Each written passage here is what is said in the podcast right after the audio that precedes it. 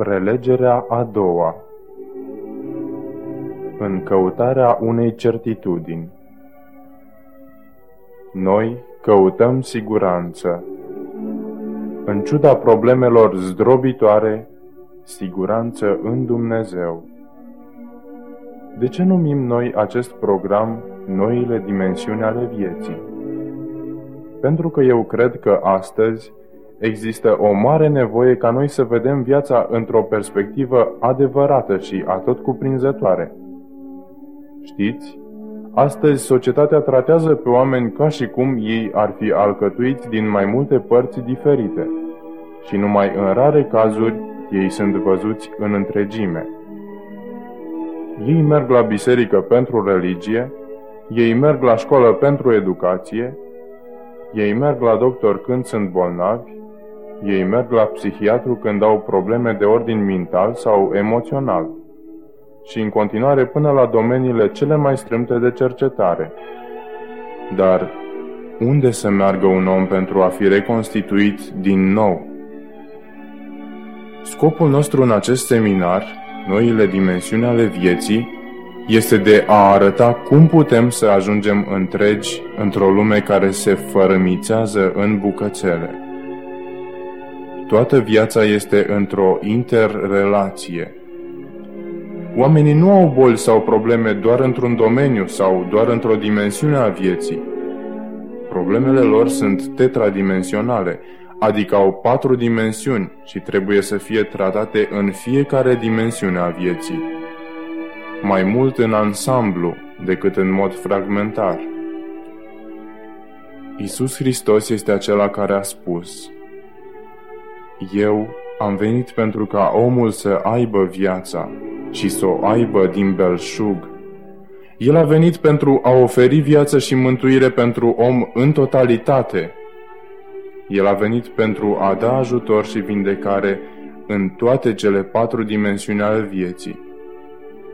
Este interesant de observat modul echilibrat de viață al lui Isus aș vrea să observați ce se spune despre Isus în Evanghelia după Matei, capitolul 9, versetul 35 și versetul 36. Isus străbătea toate cetățile și satele, învățând pe norod în sinagogi, propovăduind Evanghelia împărăției și vindecând orice fel de boală și orice fel de neputință care era în norod. Când a văzut gloatele, i s-a făcut milă de ele, pentru că erau necăjite și risipite, ca niște oi care n-au păstor.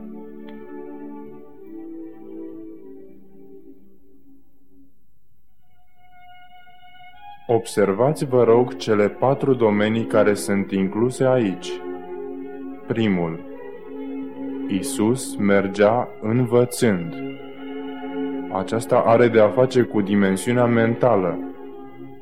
Apoi ni se vorbește despre felul în care predica Evanghelia Împărăției. Aceasta are de a face cu dimensiunea spirituală. Apoi se spune că el vindeca orice fel de boală și orice neputință. Aceasta este dimensiunea fizică. 4. Apoi se spune că atunci când a văzut gloatele, lui i s-a făcut milă de ele. Aceasta este dimensiunea socială. El purta de grijă pentru nevoile sociale ale oamenilor. Acum să observăm un alt moment din viața lui Isus. În Evanghelia după Luca, la capitolul 10 cu 25. Un învățător al legii s-a sculat să ispitească pe Isus și i-a zis, Învățătorule, ce să fac ca să moștenesc viața veșnică? Isus i-a zis, Ce este scris în lege? Cum citești în ea? El a răspuns, Să iubești pe Domnul Dumnezeul tău cu toată inima ta, cu tot sufletul tău, cu toată puterea ta și cu tot cugetul tău și pe aproapele tău ca pe tine însuți. Observați, vă rog, inima și sufletul înseamnă dimensiunea spirituală a vieții. Cu toată puterea înseamnă dimensiunea fizică a vieții. Cu toată mintea, cu tot cugetul, înseamnă dimensiunea mentală. Și a iubi pe aproapele ca pe tine însuți înseamnă dimensiunea socială a vieții. Și apoi Isus spune în versetul 28, Fă așa și vei trăi.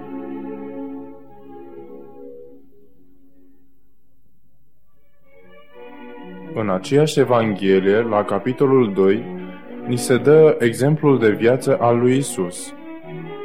Ultimul verset, 52, spune Și Isus creștea în înțelepciune, aceasta este dimensiunea mentală, și în statură este dimensiunea fizică, și era tot mai plăcut înaintea lui Dumnezeu, înseamnă dimensiune spirituală și înaintea oamenilor. Înseamnă dimensiune socială. Astfel, aici noi putem vedea că învățăturile și viața lui Isus ne arată faptul că toate aspectele vieții se află într-o strânsă interrelație. În ultimii ani, științele medicale și psihologia au descoperit ceea ce viața și învățăturile lui Isus au arătat de mult timp. Poate că o bună modalitate de a ilustra aceasta este să observați scaunele pe care stați. Scaunele acestea dau o bună stabilitate pentru că au patru picioare. Sprijin bun înseamnă stabilitate bună. Să presupunem însă că tăiem un picior sau două picioare. Atunci dumneavoastră vă veți pierde sprijinul și stabilitatea. Aceasta ilustrează de ce atât de mulți oameni au pierdut stabilitatea, scopul și sensul vieții lor. Pentru a trata în mod eficient problema fundamentală a omului, întrebările lui, interesele lui și nevoile lui, este important să vezi viața într-o perspectivă de ansamblu, în toate cele patru dimensiuni. Dacă veți privi la tema fiecărei prelegeri din această serie, veți observa că diferitele subiecte se concentrează asupra aspectelor diferite ale celor patru dimensiuni ale vieții. Dar este important să vedem cum se îmbină toate acestea. De exemplu, pe dumneavoastră poate vă interesează unul sau două subiecte – Probabil un subiect care are de a face cu dimensiunea spirituală a vieții, cum ar fi cum e Dumnezeu. Dar pentru ca dumneavoastră să înțelegeți cu adevărat acest aspect al dimensiunii spirituale a vieții, este important să ascultați ceea ce avem de spus despre dimensiunea mentală, fizică și socială. Unii dintre dumneavoastră au necesități specifice în cămin, în viața de familie, de exemplu. Și despre aceasta vom vorbi într-o seară. Dar ceea ce vom spune în alte seri are o legătură directă cu nevoile dumneavoastră din acel domeniu. Într-o altă seară vom vorbi despre sănătatea fizică, în altă seară despre sănătatea mentală, dar toate aceste domenii sunt într-o strânsă interrelație. Fiecare subiect se leagă de celălalt ca verigile într-un lanț. Și dacă veți veni seară de seară, în mod regulat, veți descoperi răspunsurile pentru problemele și nevoile de bază ale vieții. Pentru că viața constă din aspecte care sunt în legătură.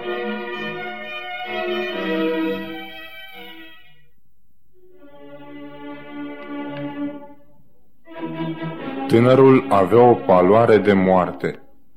Era transpirat în întregime în momentul în care a ieșit din capsula spațială. Doctorii s-au îngrămădit în jurul lui pentru a afla care a fost suferința lui. Acesta a fost un experiment științific înainte ca omul să zboare în cosmos. Ei au luat o capsulă spațială și au plasat-o într-o încăpere care se asemăna cu un planetariu, cu excepția faptului că era complet sferică. Jos, ei au proiectat pământul și pe tavan, ei au proiectat luna și stelele. Ei doreau să afle cum va reacționa omul atunci când mai târziu avea să zboare în spațiu. Cu această ocazie specială, psihologii erau interesați cum va reacționa omul la dezorientare. Planul era ca, la un anumit moment al experimentului, fără ca tânărul din capsulă să știe, să-i se ceară să verifice unele din instrumentele care se aflau în fața lui. În timp ce el avea să se concentreze la acele instrumente, ei trebuiau să schimbe proiecția lunii de deasupra, să stingă luminile care luminau pământul de dedesubt și să schimbe orientarea stelelor, așa încât să nu se mai poată recunoaște. Stelele erau încă acolo, dar nu mai ofereau niciun model de aranjare. Ei doreau să afle cum va reacționa tânărul în momentul în care își va ridica privirea de pe instrumente și va privi în jur. Mai târziu el le-a spus M-am uitat la instrumente așa cum mi-ați cerut să fac, citind tot ceea ce se găsea pe indicatoare. După ce am terminat, am privit prin mica fereastră, dar luna nu mai era acolo. M-am gândit că probabil capsula s-a învârtit. Am întors capsula pentru a căuta luna, dar nu am putut să o găsesc nicăieri. Următorul meu gând a fost, dar unde-i pământul? Și am căutat cu disperare pământul, dar nici pe el nu l-am putut găsi. Apoi m-am gândit, navigare după stele, asta este și am început să caut anumite constelații, anumite stele pe care le cunoșteam, dar nici ele nu erau de găsit. Apoi, zice el, a avut loc, a fost îngrozitor. Nu pot exprima în cuvinte felul în care m-am simțit. Deodată mi s-a părut ca și cum aș fi fost întors pe dos.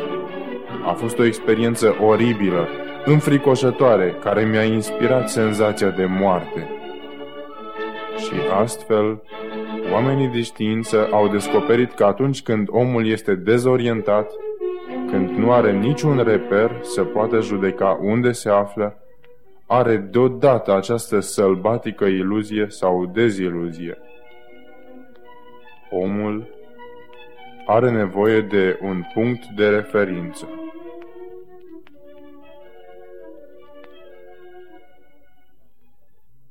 În veacul acesta în care trăim, există bărbați și femei care nu zboară în spațiu, dar care sunt tot atât de dezorientați ca și acest astronaut. În facultățile și universitățile țărilor noastre există tineri care spun Viața nu mai are niciun sens, niciun rost. Singurul scop al vieții este să hoinărești fără țintă sau să fii implicat în violență. Vedeți, există mulți oameni astăzi care au pierdut ceea ce este stabil și nu mai au nimic cu ce să se orienteze. Viața pare a fi într-o stare de revărsare. Totul se schimbă. Vechile moraluri s-au dus. Standardele, vechile moduri de a privi viața nu mai sunt de mult cu noi. Pentru mulți, viața a devenit o lume stranie, lipsită de rost și de stabilitate.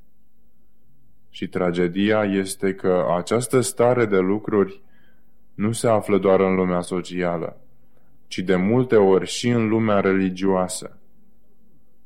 Unul dintre conducătorii religioși ai timpurilor noastre a spus – ne aflăm în mijlocul unei amețitoare revoluții intelectuale într-un timp al scepticismului, în care singurul lucru sigur este că nu există lucruri sigure. Mintea modernă a devenit conștientă că a pierdut simțământul prezenței divine din lume. Nu este o tragedie faptul că până și religia a făcut loc îndoielii și scepticismului? Apostolul Pavel, în epistola sa către romani, a scris despre această problemă. Aș vrea să observați ce spune el în capitolul 1, versetele 21 și 22. Fiindcă, măcar că au cunoscut pe Dumnezeu, nu l-au proslăvit ca Dumnezeu, nici nu i-au mulțumit, ci s-au dedat la gândiri deșarte și inima lor, fără pricepere, s-a întunecat. S-au fălit că sunt înțelepți și au înnebunit. Fără a crede, fără a avea o credință vie într-un Dumnezeu viu, noi nu ne mai înțelegem pe noi înșine. Noi nu mai găsim sens și siguranță în viață. Aș vrea să vă povestesc despre un teolog din Anglia. Numele său este G.B. Phillips. Cu toate că este un teolog creștin, el și-a pierdut mult din credința în ceea ce spune Biblia. Dar el vrea să facă ceva pentru omenire. Astfel, el s-a hotărât să traducă Noul Testament într-un limbaj mai modern, astfel ca tinerii din biserica sa să-l poată înțelege mai bine. În timp ce făcea această traducere, el a avut o nouă experiență în viața și în inima sa. Nu voi uita niciodată cuvintele sale. El spunea, În timp ce am mers înapoi în condițiile prezentate de Evanghelii și epistole, căutând în sensul adânc al limbii originale, am simțit ca și cum aș fi montat o sârmă nouă într-o casă veche în care curentul electric nu era întrerupt. El a simțit șocul unei puteri vii în fiecare cuvânt al acelei cărți. Vă spun că astăzi el este un om nou. El spune, primii creștini, primii apostoli aveau ceva care i-a făcut în stare să iasă și să scuture lumea în care locuiau fără a dispune de toate facilitățile pe care le are creștinismul astăzi. De aceea eu mă simt liber în seara aceasta să vă spun că drumul creștinismului este drumul cel bun pentru că adevăratul drum al creștinismului ne dă sensul și scopul vieții prin cuvântul viului Dumnezeu, spunându-ne de unde venim, de ce suntem aici și încotro ne îndreptăm în lume astăzi. Dumnezeu are o mulțime de fluvii de dovezi care să acopere generația noastră pentru a mătura îndoielile și nesiguranța fiecărui om care dorește în mod sincer să caute adevărul. Aș vrea ca acum să analizăm ceea ce cred eu că este un citat măreț din Biblie. La sfârșitul Noului Testament, în 2 Petru, capitolul 1, vom citi versetul 19. Și avem cuvântul prorociei făcut și mai tare sau și mai sigur, la care bine faceți că luați aminte – ca la o lumină care strălucește într-un loc întunecos până se va crăpa de ziua și va răsări luceafărul de dimineață în inimile noastre. Observați, vă rog, această frază. Și avem cuvântul prorociei făcut și mai tare sau și mai sigur. Mai tare sau mai sigur decât ce? Evident că mai sigur decât ceea ce se vorbește aici în context. E interesant de observat despre ce se vorbește în versetele precedente. În versetul 16 se spune V-am mărturisit despre puterea lui Hristos. În versetul 18 el vorbește despre vocea pe care au auzit-o ucenicii atunci când au fost cu el pe muntele cel sfânt. Ceea ce spune Petru aici în versetul 19 este că în cuvântul lui Dumnezeu avem o autoritate care este mai sigură chiar decât simțurile noastre. Acesta este lucrul de care avem atât de multă nevoie astăzi. Pentru că, prietenii mei, noi trăim într-un timp în care nu ne mai putem încrede în simțurile noastre. Veți vedea ce vreau să spun în cursul unora dintre subiectele viitoare. Noi nu putem să ne încredem în ochii noștri, în urechile noastre, sau în celelalte simțuri ale noastre, dar în cuvântul lui Dumnezeu Noi avem ceva care este mai sigur decât simțurile noastre.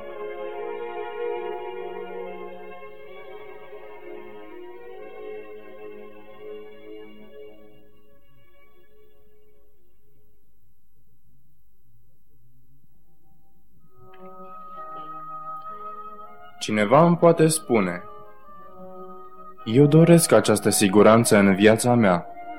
Eu vreau să cunosc adevărul, dar eu aud atât de multe voci, toate pretinzând că au adevărul, dar toate se deosebesc între ele.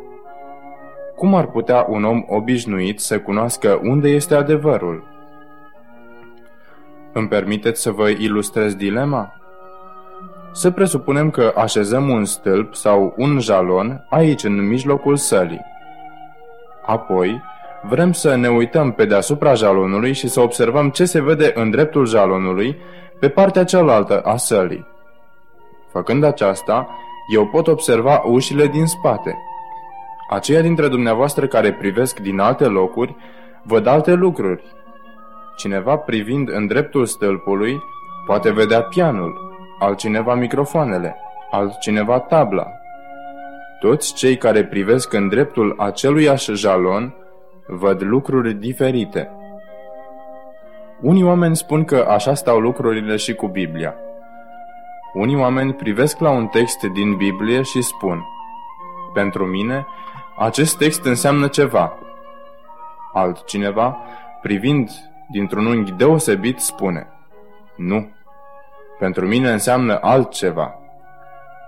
Astfel există unii oameni care spun, noi toți vedem Biblia în mod diferit. Cum am putea să ne bizuim pe conducerea ei?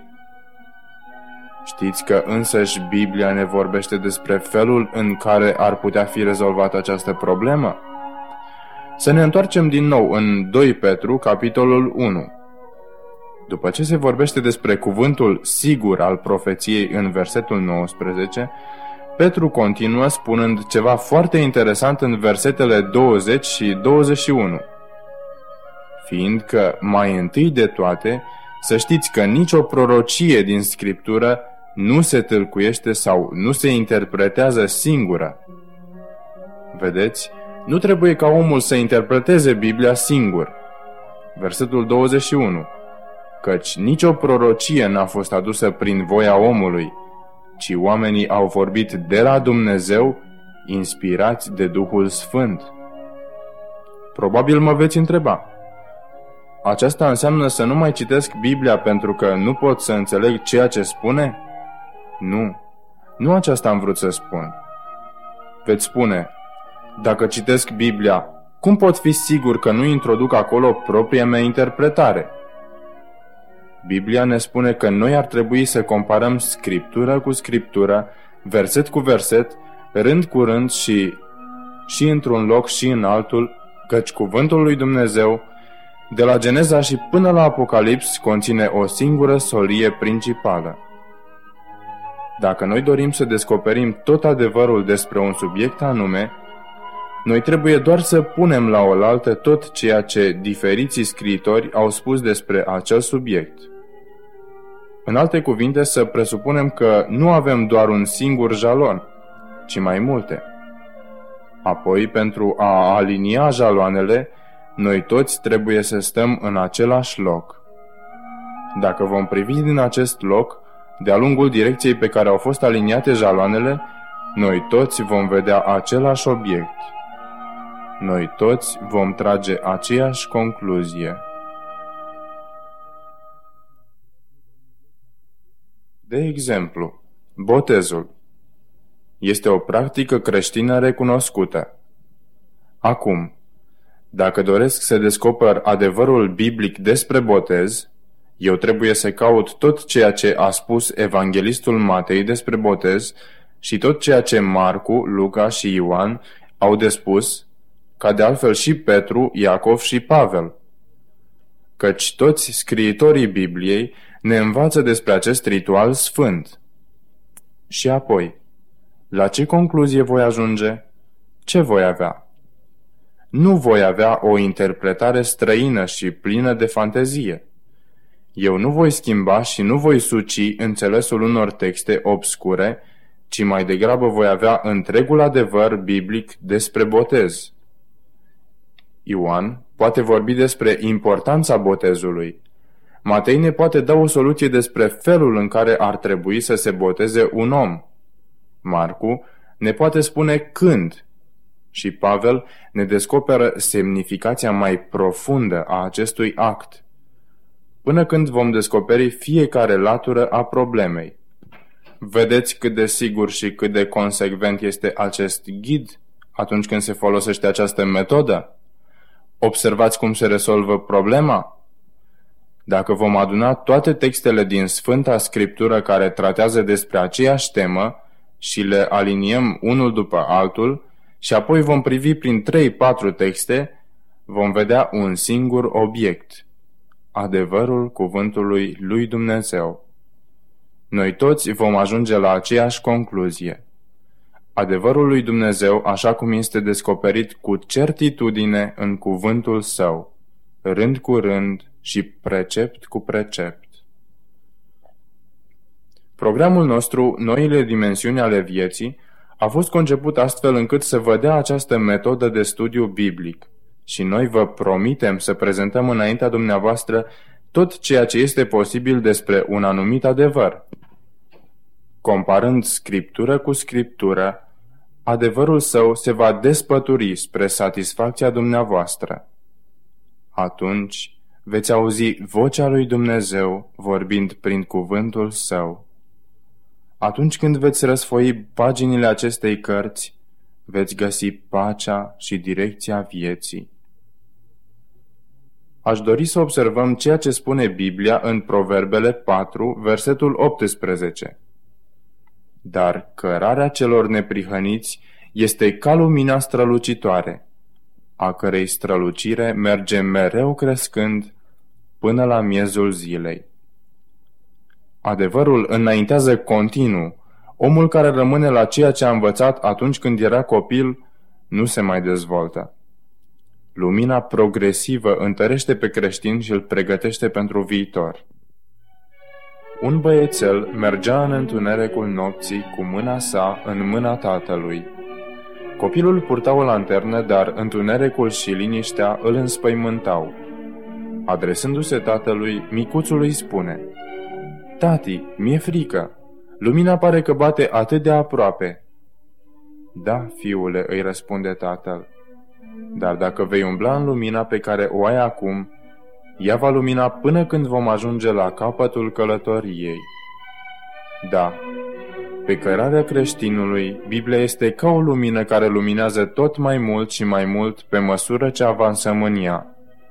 Aceasta mi-amintește de cuvintele din 1 Ioan 1 cu 7. Dar dacă umblăm în lumină, după cum El însuși este lumină, avem părtășie unii cu alții și sângele lui Isus Hristos ne curățește de orice păcat. Acestea sunt niște cuvinte importante. Dacă noi umblăm, dacă urmăm lumina, noi avem părtășie, comuniune intimă cu Hristos și siguranța iertării. Aceasta este o comoară colosală și minunată.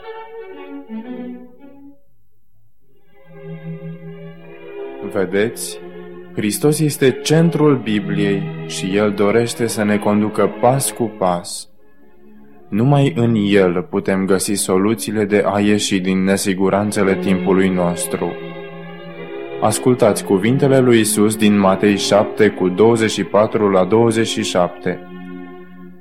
De aceea, pe ori și cine aude aceste cuvinte ale mele și le face, îl voi asemăna cu un om cu judecată, care și-a zidit casa pe stâncă.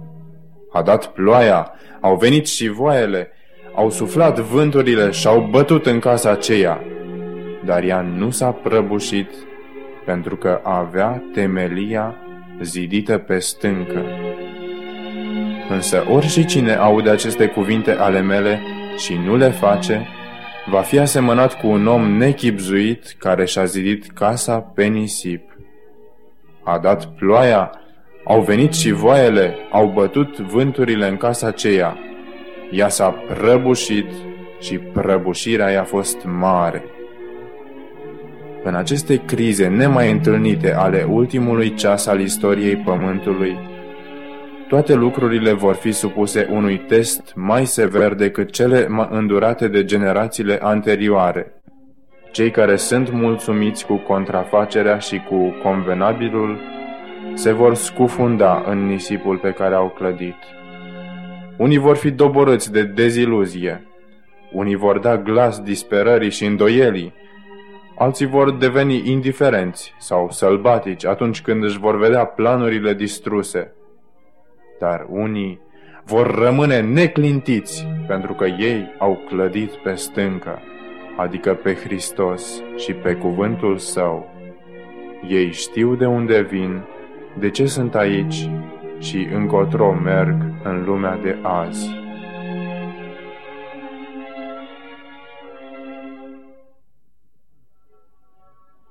La o întâlnire a cabinetului prezidențial, președintele uneia dintre cele mai puternice țări a lumii noastre se sfătuia cu consilierii săi pe marginea uneia dintre crizele lumii. Unul dintre consilierii președintelui, în pauza uneia dintre sesiuni, spunea grupului respectiv că Biblia are soluția, răspunsul pentru această criză. El a descris ceea ce credea că va fi sfârșitul lumii pe baza prezicerilor biblice. El a afirmat că el crede că biserica are drept misiune să ducă acest mesaj al Bibliei în lume. Unul dintre cei mai influenți membri ai cabinetului i-a spus Oh, dacă am putea crede ceea ce spuneți, noi am putea vărsa milioanele noastre pentru programul dumneavoastră și să terminăm cu această dezordine și mizerie. Dacă adunarea din seara aceasta ar fi fost o întâlnire politică, dacă acestea ar fi fost timpuri obișnuite, dumneavoastră ați putea aprecia mesajul acesta și ați putea remarca. A fost interesant pentru bagajul meu de cunoștințe și informații. Totul va fi bine. Și totuși, Cred că dumneavoastră puteți vedea că noi suntem aduși față în față cu cea mai importantă decizie pe care o poate lua un om, și anume aceea de a ne așeza de partea lui Dumnezeu. Noi facem aceasta privind la Mântuitorul nostru, Isus Hristos. El a spus, De aceea, pe orice cine aude aceste cuvinte ale mele și le face, îl voi asemăna cu un om cu judecată, care și-a zidit casa pe stâncă. El a zis, Eu sunt calea, adevărul și viața. Nimeni nu vine la Tatăl decât prin mine. Aceasta este siguranța noastră în Hristos și în cuvântul Său. Luând parte la programele care vor urma, vom cerceta mai departe paginile sfinte ale acestei cărți și dumneavoastră și familiile dumneavoastră veți descoperi ceea ce aveți nevoie să cunoașteți pentru a înțelege timpurile acestea. Este prea târziu ca să mai faci o greșeală. Să ne plecăm capul și să ne rugăm. Tată iubitor din ceruri, îți mulțumim pentru siguranța pe care o avem în tine și în cuvântul tău. Ajută-ne ca fiecare să cunoaștem aceasta în viața noastră, nu doar ca pe o teorie, ci ca pe o experiență personală. Fii cu fiecare persoană care se află aici în seara aceasta și care acum răspunde în inima sa la calea vieții pe care tu o arăți. În numele lui Isus te rugăm. Amin.